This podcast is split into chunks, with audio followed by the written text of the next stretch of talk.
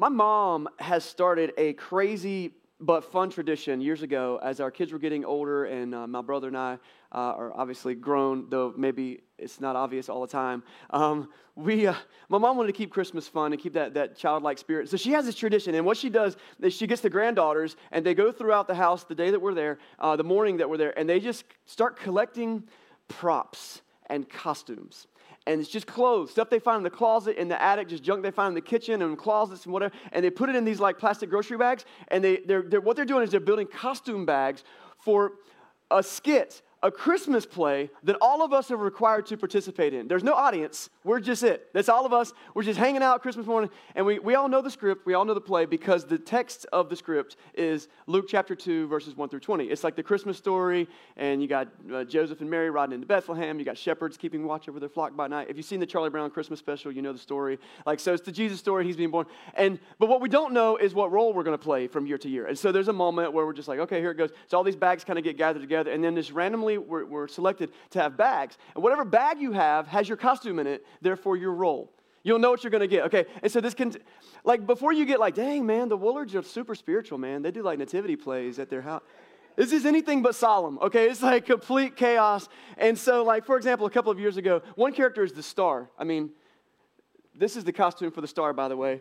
Um, the Dallas Cowboys star, because that's the real star. And so anyway, the star of Bethlehem uh, is like, uh, it, that, that's the narrator. So the star reads the story. And then everyone else just pan, pantomimes the story as the star reads it. And so then whatever you get. So like one year, uh, I got to be Joseph.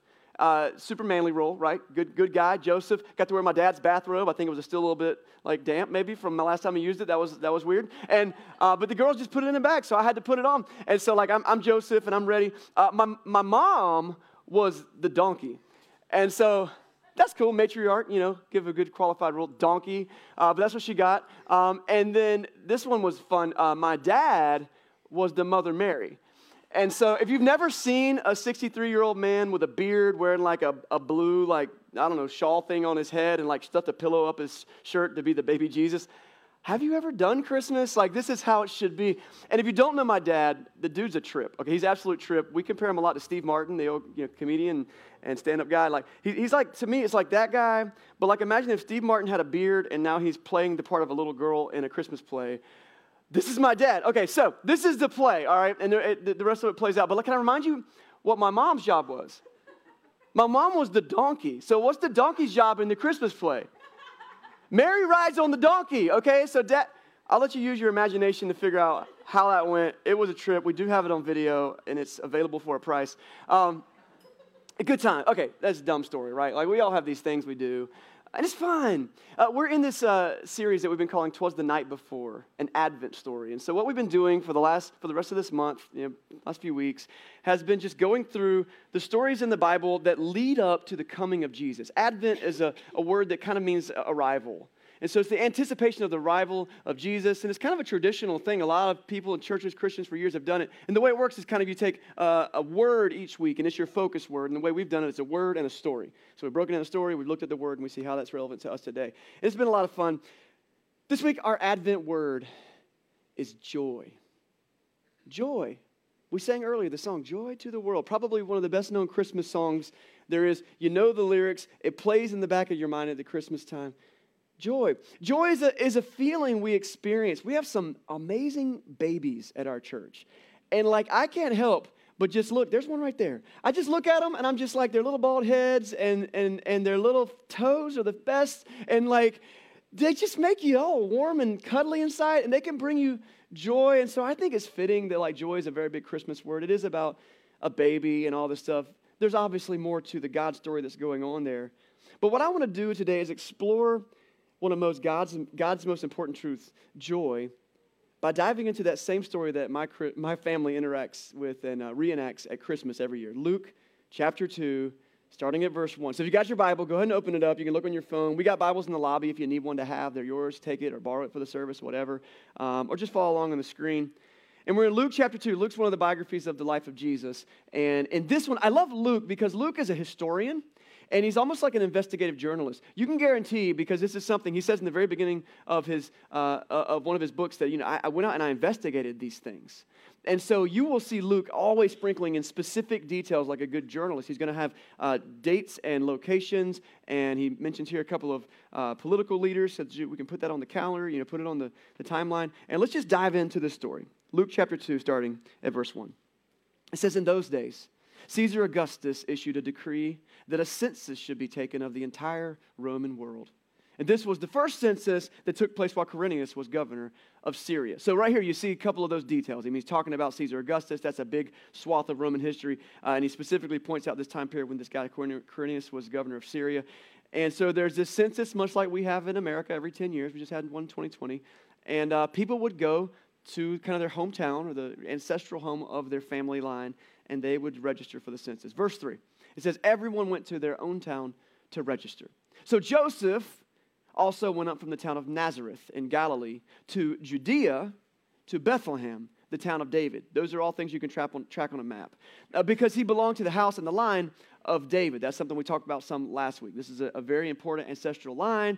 David was a king. Joseph was like great, great, great, great, great, great, great grandson to King David.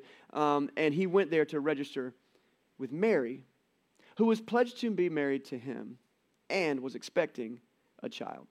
And so maybe you've heard this story a million times, but let's just remind ourselves of some details. We, we already met Mary last week. We spent a good deal of time talking about her. She's a young lady. She's probably anywhere from thirteen to fifteen years old, and she was engaged legally to uh, to this guy Joseph, but they hadn't consummated that marriage yet. And it was this miraculous thing where an angel appeared and said, "You're gonna, you're gonna be pregnant. You're going to have a baby. It's gonna be the Son of God." They've been wrestling with that. You meet Joseph in this story. We haven't talked much about him. Now, Joseph is traditionally called like a carpenter. You heard that? Uh, but more recent research, scholarship, like it's actually not all that recent. It's just we like the idea of him being a carpenter.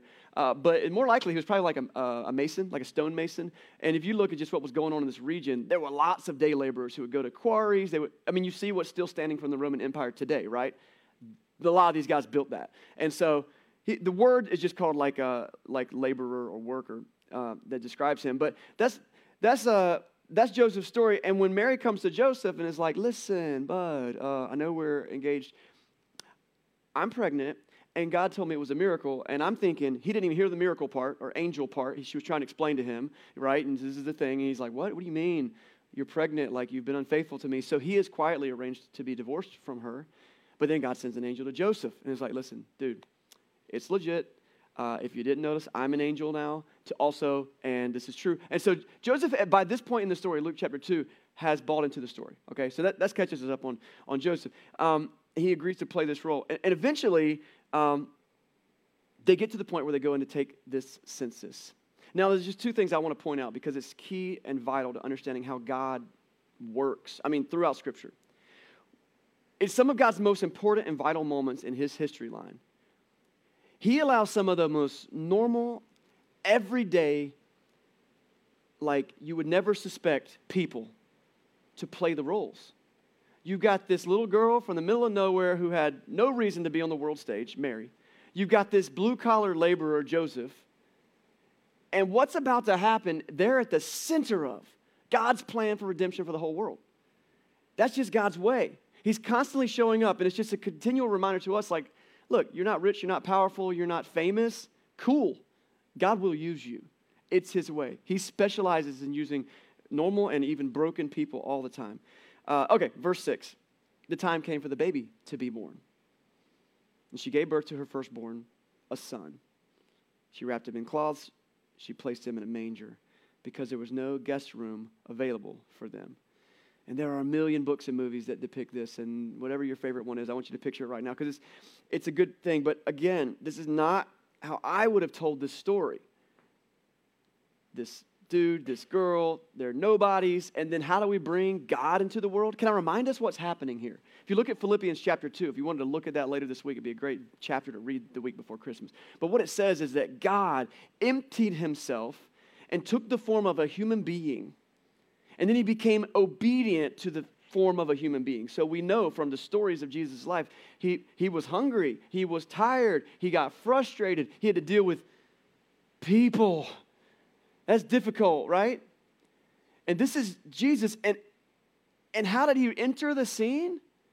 As a baby born to these nobodies who couldn't even get a good room for her mom.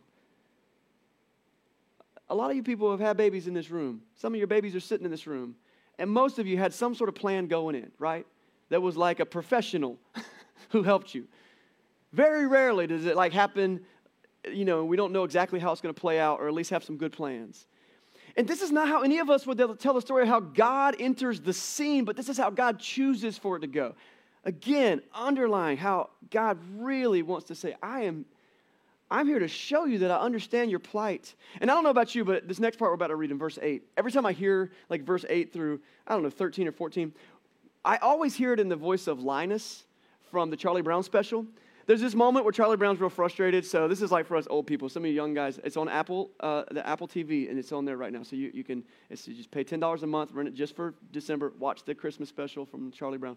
Um, but, you know, there's this moment Charlie Brown's frustrated. They have to go out and get a Christmas tree. Chris, Charlie Brown gets this, like, lousy Christmas tree. It's falling apart. And everybody's like, you're such a blockhead, Charlie Brown. And he's like, ah! And then he says to his friend, is there anyone who can tell me what Christmas is all about? And then Linus with his little blue blanket, I can tell you what Christmas is all about, Charlie Brown.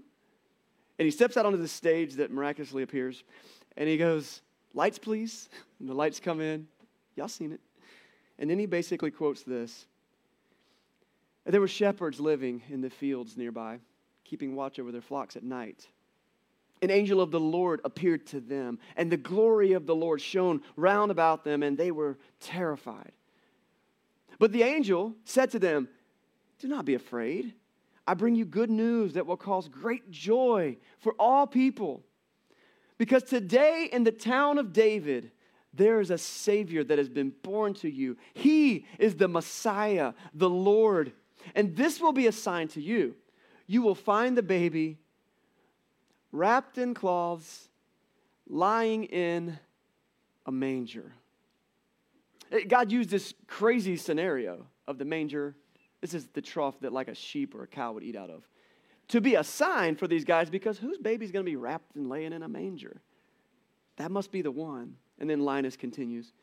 Suddenly a great company of the heavenly hosts appeared with the angel, praising God and saying, glory to God in the highest, and on earth peace to those on whom his favor rests.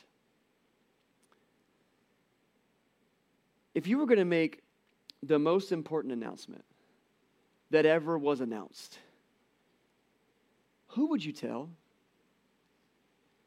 There were a lot of more important people in this region that these angels should have shown up to tell. I mean, the high priest Caiaphas was down in Jerusalem. He was pretty important. Like, why didn't the angels be like, yo, Caiaphas, hey, you guys know Scripture really well. Check it out. The Messiah's up in Bethlehem. He'll be in a manger. Because that's where God decided to put it. Could have gone to Caiaphas. You might have gone to like a religious leader. There's this guy named Nicodemus who is in his prime right now. And you're going to read about him later uh, as the disciples come along in about thirty years. I mean, this guy Nicodemus is coming up. Maybe one of his leaders, a guy named Gamaliel. Some, some one of these great leaders like a Pharisee who people trust. And these people studied the Scriptures. And they would have known the stories from like Isaiah and Daniel and Ezekiel. And they've been like putting the things together and all of a sudden being like, ah. And an angel shows up to them and says, listen, the baby has been born. It's the Messiah, the King. Go and worship him. Maybe you didn't know any famous people. You would at least get like the town square or like a really popular Facebook page, or at least put it like somewhere where someone who matters could see it. But God doesn't do any of that. He shows up his most powerful choir of angels, by the way, which is magnificent. I can't imagine what that must have looked like or sounded like. We're not talking about one angel. Normally when one angel shows up, the character in the Bible pees their pants and they're terrified. This is a choir and they are not out of tune. If you've ever felt the bass at a good concert, I mean, just multiply it. To who? These dudes are sitting around the fire burning a stick. You got to take it slow because you don't have that many sticks to burn when you poke the fire. You know what I mean? You put it out, stir the wood. And old, I don't know, Jebediah just told the story about it. Oh, the sheep today, they were just, this one sheep was like just eating grass and, uh, oh, and then he laid down, took a nap, and the other shepherds were like, that's a good one. You know, like there's nothing going on. They're in the field. Boom. angels show up. Like, also culturally, the shepherds were nobodies. It was one of the top three or four professions, but it was the one you didn't want your kids to grow up to do. Like, you could pull it off. You could, you could pull it off. It would make a living. But, like, shepherds in a lot of settings, in a lot of towns, like, they weren't trusted because they were outsiders. In fact, if there was, like, a legal court case, uh, sometimes if a shepherd had the testimony, they'd be like, I don't know if we can accept this as a testimony. Like, that's the status of shepherd. And our God, in his infinite, just bizarre things he does to just show us that he's here to make the world different, makes this announcement to these dudes in the field. It's not how I would have imagined it going. It's not how you would have written the story. You would have failed this writing exam because your teacher was like, this isn't plausible. But in verse eleven, he's, they're told, today in the town of David, a Savior's been born. He's the Messiah. You're going to find him wrapped in clothes, lying in a manger. Verse fifteen, it says, and when the angels had left them and gone into heaven, the shepherds said to one another, uh, let's go to Bethlehem and see this thing that has happened, which the Lord has told us about. So they hurried off, and guess what they found? Mary and Joseph and the baby who was lying in a manger. And when they'd seen him, they spread the word concerning what had been told to them about this child. And all who heard it were amazed at what the shepherds said to them. What a story, man. What a story. Like, you've heard it, right? Charlie Brown told it. You've seen it on every Christmas special. But this isn't just a fairy tale book that you flip through. Like, this is how God entered the scene. And that's the story from Luke chapter two. And here we are over two thousand years later, and we're still talking about it. And it's not that we're just still talking about it. I don't do a lot of raise your hand moments in the church, but has Jesus changed anybody's life in this room? Oh my goodness. And we are a small sampling of the billions of people whose lives have been utterly changed. Transformed is the word the Bible uses. By this bizarre, unexpected moment.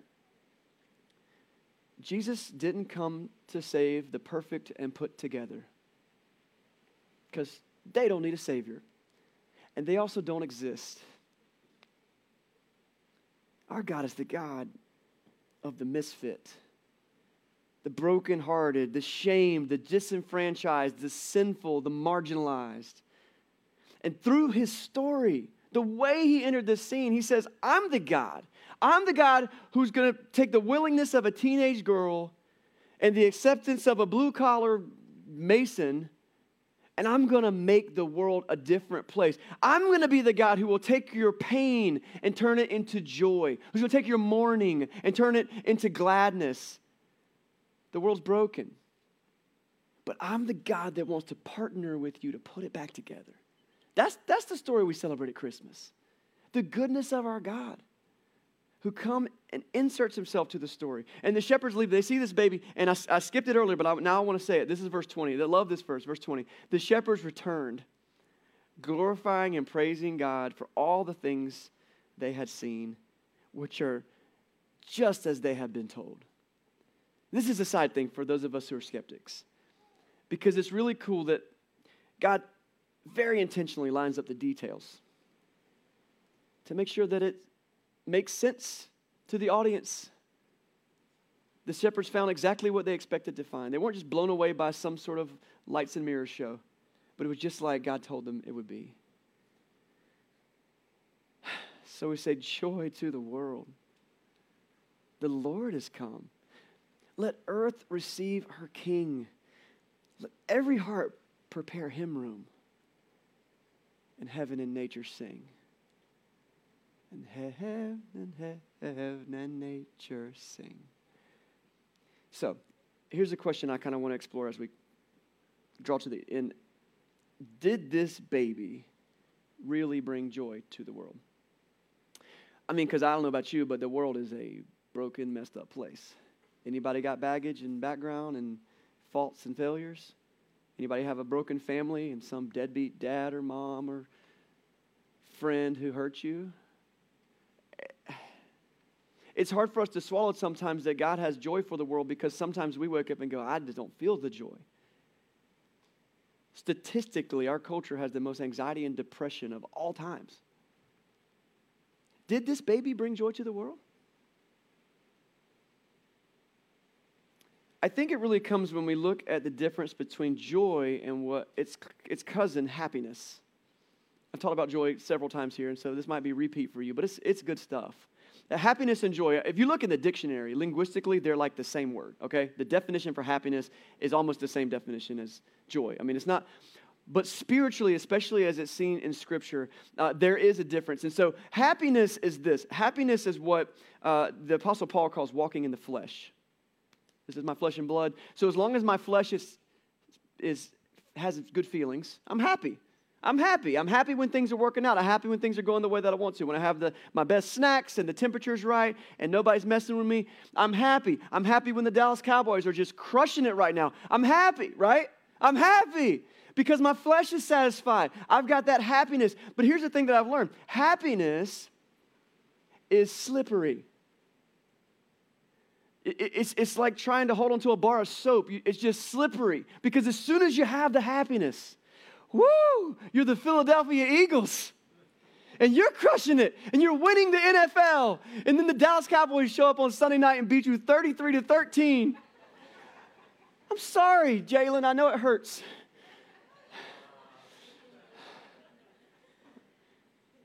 The kicker scored more points than the rest of the Eagles. It's a deep cut. Look, I'm a Dallas Cowboys fan. I know happiness is slippery. I'm prepared for tonight. But look, I, yeah, I joke, but happiness is slippery, right? I mean, you had the girlfriend, and then she turned out to be not the one. You had the job, but, man, they just had layoffs, and you were actually killing it. You didn't do anything wrong. Happiness is slippery, and so when our flesh loses the feeling of happiness, we slip into anxiety and depression. The brokenness of this world is not God's causation or his lack of action. It's because we try to fuel ourselves on happiness. And it is an empty fuel. It doesn't have the power to fuel us. Joy, as opposed to walking in the flesh, is what it means to walk in the Spirit. When God's Spirit is moving in us, and this is a, a, like a working definition I've been playing with for joy for a little while, but joy comes from something else. If happiness is from making me feel good, joy is finding pleasure in honoring God and putting other people first. That's actually the greatest commandment, Jesus says. If we can love the Lord our God with all of our heart, soul, mind, and strength, and we can love others as ourselves, and there's love your neighbor, serve other people, like there's all kinds of ways to say that. And we and we know this is true. We know this is true because that's why we say things at Christmas like, it is better to give than to receive. Because like even if you don't get anything, if you're able to get the joy of someone else receiving something, you're like, man, I'm glad I was able to do that for them. Even if I don't have all the things that I need to give. It's why when you pull over and you help someone who's broken down the side of the road or you help someone who's having a hard day, like you do that, like it might make you late for your meeting. You might get in trouble somewhere else, but you walk away going, that was the right thing to do. Because it honored God and it put other people first. When you give someone an extra few dollars, when you know they really need it, and maybe you don't get to get the sandwich you were going to get at lunch because that was your lunch money, but they needed it. You didn't need it. You're not going to starve. You'll eat at supper. You'll get the cheaper thing. And it brings you joy because you put others first, and God built that into us. That's called walking in the Spirit. And what's interesting is even someone who doesn't believe in Jesus can experience this. Because that's, we're created in the image of God. Even if we don't honor him with our lives, our soul, our makeup is built from his stuff. And so we experience things the way he experiences them many times in character and in different ways. And so that's why Scripture says, it calls it like tasting that the Lord is good. That little moment where you're like, oh, man, and you see them smiling and walking away, and you gave them your extra five bucks, and you're like, hmm, hmm. And you just experiencing the joy of the Lord. That's it, that little moment. Just a moment, but don't you love that moment? That's joy. No teaching on joy would be complete without looking at how Jesus exemplified this, honoring God and putting other people first. And there's a lot of places. I talked about Philippians chapter two already. You can jot that down, read it later. But one of my favorite places in Hebrews chapter twelve. I think we looked at that last week, Hebrews eleven. And Hebrews chapter twelve, after this whole like kind of dissertation on God's plan from the Old Testament to the New Testament and what Jesus' role is, when we get into chapter twelve, it finally like lands the plane on why Jesus is so important to God's narrative. It says in verse one, Hebrews chapter twelve, verses one through three is what I'm going to read. Therefore, since we are surrounded by such a great cloud of witnesses, let us throw off everything that hinders and the sin that so easily entangles, and let us run with perseverance the race marked out for us, fixing our eyes on Jesus. Why? Because Jesus is the pioneer and the perfecter of our faith. He went first. For the joy set before him, he endured the cross. It's better to give than to receive. He scorned its shame. He sat down at the right hand of the throne of God. So consider him who endured such opposition from sinners, so that you will not grow weary and lose heart. Oh. I grow weary and lose heart a lot. What this passage teaches is that the way we overcome that and we find joy is we actually consider the one who was the pioneer of it. Jesus gave up heaven. He humbled himself to become human. Just in case you missed this, this is in John chapter one, verse fourteen. But like at the Christmas story, we talk about Jesus coming as a baby. In the Gospel of John, when he talks about Jesus coming uh, to the world, he uses more um, poetic terms. And Jesus has a nickname called the Word of God. And there's a whole lot of really cool stuff behind that we want to give into. But this is what this is how he describes Jesus as coming into the world. He says, the Word became flesh and made his dwelling among us. One translation says he set up camp with us. One says Jesus moved into the neighborhood. This is God becoming human. We have seen his glory, the glory of the one and only Son who came from the Father, full of grace and truth. And that's the Jesus story, and that's what this baby's all about. But it's not just this baby in the manger. The dude then grows up. And he learns how to walk and how to read, and he experiences things the way that you're experiencing. Did you ever struggle in school? Did you ever struggle with a friend? Did you ever have to work hard? And your dad was like, keep working. You're like, but I'm tired. And he was like, sorry, bud, life's not fair. And I got to believe Joseph was a good dad and told his kid that. But all the while, discovering within himself, I am God in the flesh. And recognizing, like, there are things I could do and think that, wow, I could just make this all go away, but this is the thing that Jesus did that blows my mind. He, like, turned that off. All the time in Scripture, there's this great scene we looked at several weeks ago of him being tempted by the devil, and he's super hungry. He's been fasting for forty days, and the devil's like, couldn't you just turn these rocks into bread and then not be hungry anymore? And Jesus is like, that's not what I'm here for. I'm not here to be happy, to serve myself, to gratify my flesh. I'm here to pioneer the path to show people that sometimes life is not easy, but they can still find joy. So God put on skin, and he came to live on this earth. And he went through it all so that we could have a chance to be made right with God. And it says, for the joy set before him, he endured the cross. What was that joy? What was he seeing in the distance? It was you. It was me.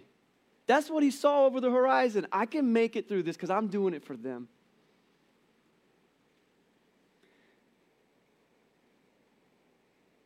Happiness is good. I think God wants us to have happiness. I think that's why he gives us the, the dandelions. That's why the seeds do what they do. So you can be like, and they blow off and you're like, hey, that was cool. Like, I think God relishes in our happiness. But he also recognizes the broken state of the world. And so he wanted to show us that there could be joy.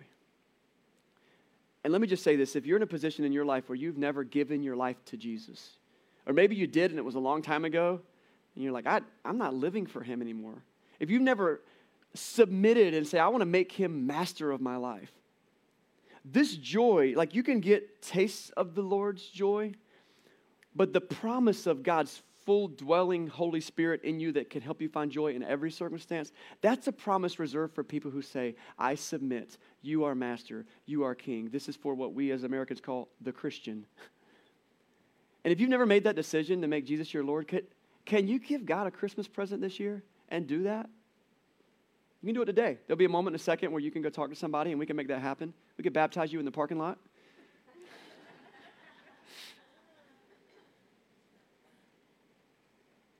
But don't stand by and just say, I can make it another day on my own. Accept that gift. And he can help you thrive in it. There's so much more I could say about joy. Um, but I want to close kind of with two things. The first one is this. I, I want to quote a, a psalm uh, from Psalm chapter ninety-five that just talks about joy. Because as the ancient Hebrews were working through figuring out joy, uh, King David and others wrote songs about it. it. We all need reminders.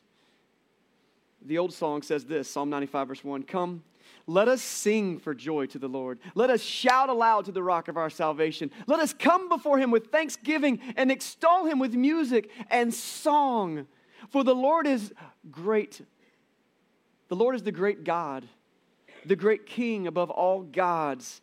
In his hands are the depths of the earth, and the mountain peaks belong to him, and the sea is his, for he made it, and his hands formed dry land. So come, let us worship and bow down, and let us kneel before the Lord our Maker. For he is our God, and we are the people of his pasture, the flock under his care. I, I, I knew the scripture, and I wanted to read it, and then I didn't even realize until I was reading it again this week that at the end he talks about these shepherds and these sheep, and he's the great shepherd. And how cool is it that he's like, look, I get it, you guys are like sheep. Just like the shepherds I showed up to, you need a shepherd. Jesus, of course, is called the Good Shepherd in John chapter ten. And so what does it mean for us to find joy? Well, the psalmist says you need to sing to God. Not everyone is, uh, you know, Taylor Swift and putting out hits every day and just wants to sing all the time. But I think innately we have this ability to praise with song, or at least the thoughts of song. And so here's here's our challenge this week. It's simple. You might think it's stupid the first time you hear it, but I'm going to promise you this, because I've been doing it for about two days. Uh, if you do it all week, you're going to find out that, like, man, this actually might work. Okay, here, let me just read it to you. This week, each time your happiness slips away, because it's slippery, choose joy instead. But how do I choose joy? Oh, here's a great idea. By simply reciting the words to the song, Joy to the World. Maybe you know another song. Read that one. Read Psalm ninety-five. That's a good one. But someone cuts you off in traffic, and you're like, oh, you, joy to the world, the Lord is. And then you got to be like, okay, why am I doing this? Oh, yeah. And you are at Target. I went to Target yesterday. It was a bad idea. And the line's so long, and you do, you know, and then you're like, joy to the world, and heaven and heaven. Sing it out loud. People will think you're crazy, but God will love it, and it will start to shift your heart. And remember, the joy comes from honoring God and putting other people first. Even when I'm inconvenienced, even when I'm in pain, even when things aren't the way that I want them to be, even when I got to tell you in about seven to eight to ten days, you're going to be with relatives that you hate being with. They'll be like, why do you keep singing Joy to the World? It's a good song. It's my favorite. And he will bring you joy. Let's pray.